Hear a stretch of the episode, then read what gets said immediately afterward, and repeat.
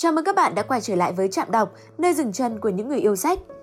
Abraham Lincoln từng nói, mọi thứ tôi học được đều học từ sách. Từ ngàn đời nay, sách không chỉ là người thầy mà còn là kho báu vô giá của nhân loại. Thế nhưng, chúng ta không có nhiều cơ hội và thời gian để đọc hết tất cả những loại sách này trên thế giới. Vậy nên, Trạm đọc gì sẽ giới thiệu 5 cuốn sách mà bạn nhất định phải đọc ít nhất một lần trong đời để giúp bạn mở mang kiến thức. Bắt đầu thôi! Súng, vi trùng và thép, định mệnh của các xã hội loài người. Cuốn sách này đã giành giải Pulitzer là một tác phẩm xuất sắc trả lời cho nhiều câu hỏi của lịch sử và xã hội loài người. Jed Diamond dẫn dắt độc giả trên một hành trình thú vị hơn 13.000 năm, trải dài nhiều lĩnh vực từ sinh học, địa lý, khảo cổ, ngôn ngữ học, vân vân. Cuốn sách là sự lựa chọn số 1 cho việc mở rộng vốn hiểu biết của bạn. Hiệu ứng Lucifer, Tại sao người tốt làm việc xấu của Philip Zimbardo.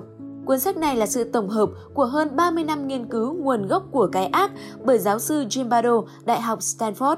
Ông từng là chủ tịch Hiệp hội Tâm lý học Hoa Kỳ và gần như ông đã cống hiến cả đời mình để tìm hiểu con đường giữa thiện và ác, những yếu tố nào có thể khiến cho một người chính trực nhất làm một điều xấu xa.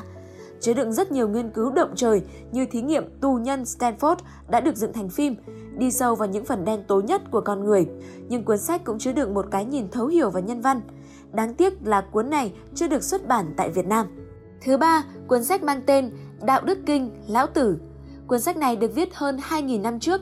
Đạo Đức Kinh mang những tư tưởng của Lão Tử là cuốn sách được dịch nhiều thứ hai thế giới chỉ sau Kinh Thánh.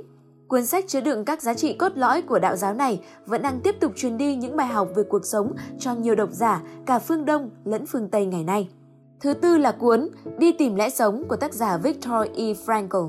Cuốn sách đề cập tới những trải nghiệm của tác giả ở trong những trại tập trung Do Thái xuyên suốt Thế chiến thứ hai. Là một nhà tâm lý học, Viktor Frankl đã quan sát và miêu tả các tác động về mặt tinh thần của việc bị giam cầm lên những người tù nhân và quan trọng hơn là cách mà họ vượt qua tất cả sự khắc nghiệt và dã man để tìm ra lẽ sống của cuộc đời.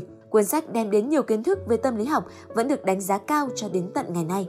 Cuốn sách cuối cùng nghe tên thì tưởng chừng về lĩnh vực sinh học, nhưng ý nghĩa còn sâu xa hơn thế. Nó sẽ thay đổi nhận thức của bạn. Gen vị kỷ Ý tưởng chính của cuốn sách này là thay đổi góc nhìn của chúng ta về sự tiến hóa.